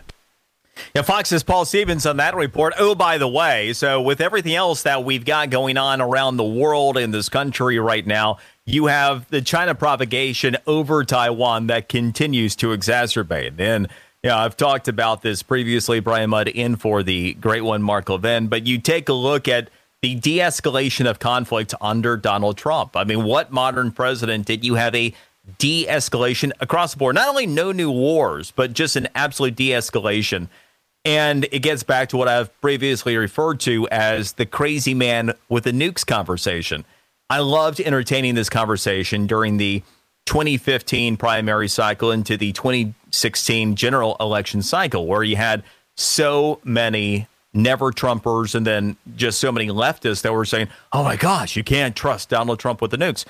And my my point always was, okay, well, let me walk with you for a moment. Let, let's just say that Donald Trump as president would be unhinged. You can't trust him. Oh my gosh, he could fire nukes.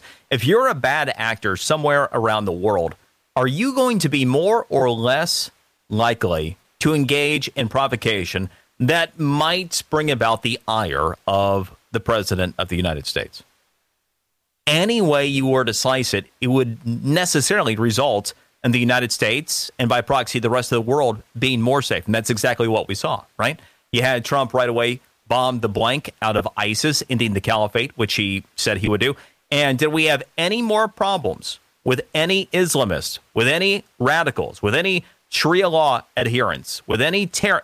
That nonsense stopped for the remainder of the Trump presidency. You get him out of there, you go back to the Obama era policies, and here we are again under threats of Islamic terrorism. You see what's happened in Israel.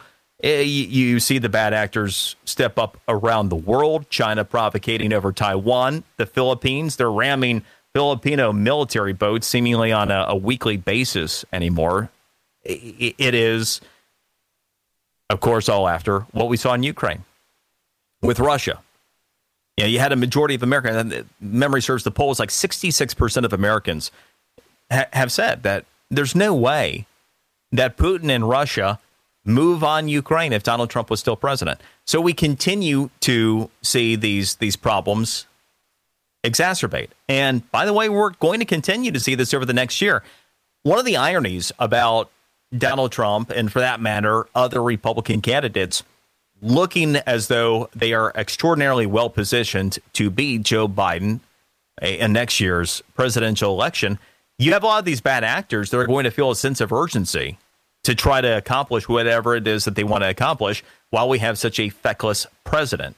And so that's something else that just all comes with making the wrong decision at the voting booth. And it's also why it's that much more important that we as Americans are able to vote for the next president of the United States, the person that we believe should be the next president, not having the anti Democratic Party and uh, led by Marxists on the Colorado Supreme Court at, at this point, and their ruling to strike Donald Trump's name from the ballot and all the others that seek to do it in, in other states across the country. As we monitor all of the various different legal wranglings and maneuvering around Donald Trump as we enter next year. All right, let's. Uh, we've been talking about uh, throughout the course of the show the conflict as it pertains to Israel and Hamas and Israeli Prime Minister Benjamin Netanyahu's three prerequisites for peace. We've also discussed Bidenomics and the cost of financial illiteracy, both by the President of the United States, but also uh, for us, and in addition to the Trump trials and some of the legal considerations as of now. Uh, let's go to Tony, who's been patient in Iowa. Tony, welcome to the show. Brian, good evening. Thank you. Uh, you bet. Yeah, I just look, first look to reflect uh, on a few of the things that have been said before. Um, like as for Sharia, I've read parts of the Quran too, and it's uh, it's plagiarized from the the Bible. Originally, it was pretty benign, but like their version of Noah, they call it Noah. It uh, it's it goes where uh, God comes to um, Noah and says, "Hey, I'm gonna wipe the everybody out," and there's a dialogue, but at the end of the dialogue, Noah says, "Okay, then don't leave a single non-believer alive," as if you know God is waiting for Noah's permission. You know, like Noah approves, so okay, I'm going to go ahead and do what I told him I was going to do. That mentality of you know, well, uh, you know, God might might spare these unbelievers if if we want him to, but you know, it turns out that no, no, it's like, well, Noah approves, so yeah, if we should be like Noah, we should approve that yeah, these unbelievers have to be all wiped out. We, so I mean, we, yeah, I mean, kind of to to that point, you know, when you talk about the the the Quran generally, uh, you have uh, Islam that picks up uh, with with an understanding, uh, you know, out of the the Old Testament and uh, to a certain extent at the the onset of the New Testament as well. You know, it, it does pick up with uh, you know the the religious context uh, of both the Jewish faith and the Christian faith, uh, although heading in an entirely different direction. For example, you do have Jesus that is recognized uh, by by Muslims. You do have recognize, Jesus recognized as a significant figure. Now they don't view him as the the savior, and then you get into you know what Muhammad called on his followers to to do, and that's where you get into to Sharia law specifically. So uh, yeah, I mean there there is uh, no doubt a, a, point to be made there. Let's go to Avani. Avani, welcome to the show. Yeah, hello. We're here in St. Louis, and um, I've just been kind of concerned about the state of our country with the the people that are in control. It seems like everything they do is just dead set against us.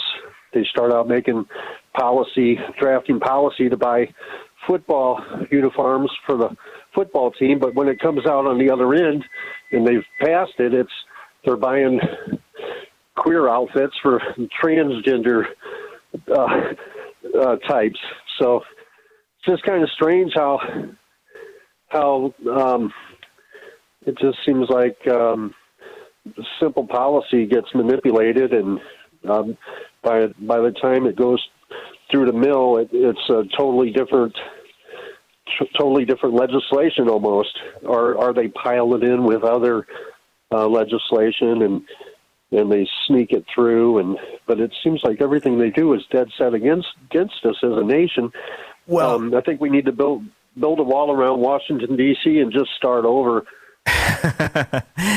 Uh, yeah, like I, I, get the sentiment, and and you know we're talking about financial illiteracy. Uh, you know the the Biden administration. What you're also talking about is the agenda. So as we talk about you know fiscal matters and and policy, one thing the left has been is highly intentional. I, yeah, I've often talked about. So uh, has Mark. Uh, Mark has has been amazing over the course of time talking about the long game that has been played and the role that education and the education establishment has played in where we are as a society today. And you can trace so much of it back to taking God out of schools. And that plays a very big role because once you remove any sense of morality from society, you can just kind of make things up as you go. And and that is how so much of the the policy uh, like what you're you're talking about it hey we'll we'll get funds for something that sounds good and then the next thing you know it is supporting you know like uh, trans surgeries so you have taxpayer taxpayer funded uh, trans surgeries and now we are are going to support uh, boys playing as as girls uh, you know in in uh, grade school sports, those types of things, how it gets manipulated, how our tax dollars are, are spent achieving those types of things. It's no different than the southern border. You'll have the Biden administration, you'll have Democrats that tout how much money that they are spending at the, the southern border, where we're increasing spending to protect our border. When no, what, what they've done is they've increased the number of personnel at the southern border for the purpose of processing more illegal immigrants faster and then sending them to the destinations of their choosing. So they're spending more of our money to bring more of them in illegally faster. That is all part of how policy becomes bastardized. And it's what happens when you have a society of people that aren't necessarily minding the store, that aren't paying attention. And it's why it's really important informationally that we we stay informed. Uh, but when you take a look at you know so much of of what happens in Washington, it, it's a reflection of us, right? I mean, we can we can blame Washington, talk about building a wall around it and leaving it like that. Washington has its its problems, but its problems are us ultimately. And that's where this must be overcome. We have Congress that we send to office. We have a president that we send to office. And if we as a society make ignorant decisions, then we are going to have ignorant politicians that are exacting outcomes there. But if we have agenda driven uh, politicians as well, if people are snowed and they have agenda driven uh, politicians, well, we see the result. And so back to the long game that's been played. Saul Alinsky, Rules for Radicals, Barack Obama, all the stuff that we've seen play out since the 60s, we've seen come to fruition. I was just talking about how so many of the bad actors around the world, China now provocating again, related to Taiwan. Well, we've got all the other conflicts of the world going on. There's going to be that sense of urgency there. Well, there also is right now, while they have Joe Biden as president on so many of these other social matters we have so many radical uh, maneuvers in, in our society that have, that have come into play. I mean, how many people even 10 years ago would have thought that we would have taxpayer funded trans surgeries taking place, that you would have, you know, boys playing in, in girls' sports in grade school, that these types of things would be defended. So you're going to continue to see over the next year an exacerbation of all of those trends. But it's also why it has to be defeated. And just as Gavin Newsom said, we shouldn't be striking Donald Trump's name from ballots. We should be attempting to defeat him at the ballot box. That's what we've got to do. Is we've got to win at the ballot box. That's how you take the country back. And that's how you make Washington, D.C. into something that you don't feel like you have to wall off. We need to have better representation there, period. And You know, so I was talking about the the Colorado Supreme Court's ruling to to strike Donald Trump's name from the ballot. I mean, that is a, as good of an example of what we are up against, where you have so much desperation out there by the left that they want to prevent you from even being able to vote for the person that you might want to vote for. Gives you an idea about how scared they are of, of Trump and how effective he may be if he were to become president yet again.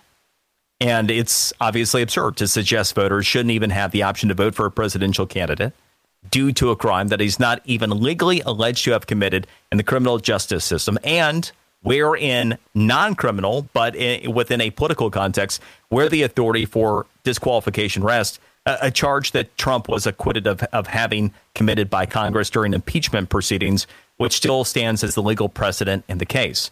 But this is how far, on all fronts in society, the left will go. So, what we need to do is inform ourselves. What we then need to do is inform those who are open minded around us. And we need to be optimistic, not defeatist. And if we do this, we can begin to change hearts and minds. We have seen a lot of progress in many different places where people didn't think it would be the case, including most recently with young voters.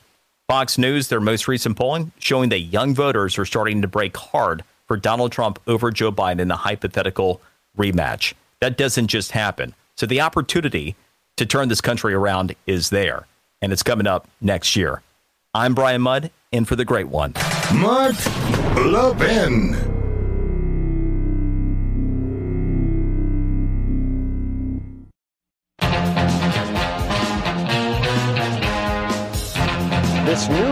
Report from the organization Network Contagion Research Institute finds the app, which of course is owned by Chinese parent company ByteDance, likely promotes and demotes content on the basis of whether it's aligned with or opposed to the interests of the Chinese government. Experts say content on China's version of TikTok is vastly different from content on the US app. The Wall Street Journal ran a test creating several automated accounts registered as 13 year old users. Within hours, TikTok started serving up what the journal calls highly polarized content, much of it anti Israel. Well, here's my surprise look. I mean, what else really should we expect from a Chinese controlled company? But the bigger problem is we continue to also have research that shows increasingly young adults continue to get news information from TikTok. I was just talking about winning hearts and minds, reason to be optimistic heading into next year, and also how specific to young adults, we are seeing historic movement. Uh, over 30% swing, a 36% swing between Election Day 2020 and current polling with the voting preferences of adults under 30 in a hypothetical rematch next year between Joe Biden and, and Donald Trump but it's the getting there again that's going to be challenging. All the stops are going to be pulled out, and you've got the the propaganda war that's all part of this as well. You've got courts that are trying to keep Trump's name off of ballots in states that will fail. That will fail. Discussed that at length last Thursday. If you want to check out the Mark Levin Show podcast, uh, it will fail. The U.S. Supreme Court will overturn that ruling. The only question if it is if it'll be unanimous, and that'll have a lot to say about the extent of radicalism on the left within the current configuration of the United States Supreme Court. But nevertheless, we're going to have a lot that we're up against, and it's all that much more for a reason why it's important for us to stay informed and to share that information with others because Lord knows uh, that there are no shortage of people and platforms that are working to do the opposite, that are working to continue to indoctrinate. But then again, isn't that what the education establishment has done in so many different instances for decades now? So, again, this is something that we can overcome. Uh, did you happen to have a uh, a really nice Christmas, but you're still left wanting because you one thing you wanted was the the Democrat Party hates America, Mark Levin's latest number one bestseller, just wasn't there for you. How about getting yourself a late Christmas present? Grab your limited first edition signed copy of the Democrat Party Hates America. Yeah, first edition signed copy. You can get it at levinsign.com. If you want that kind, you have to go to levinsign.com. Or maybe uh, you did end up getting everything you wanted but you know somebody around you who didn't. Or, uh, as I was talking about, you have somebody who needs to be informed to make better decisions. Well, there you go. Great late gift idea for you. It's been a pleasure being with you, Brian Mudd, in for the great one, Mark Levin. Look forward to talking to you soon.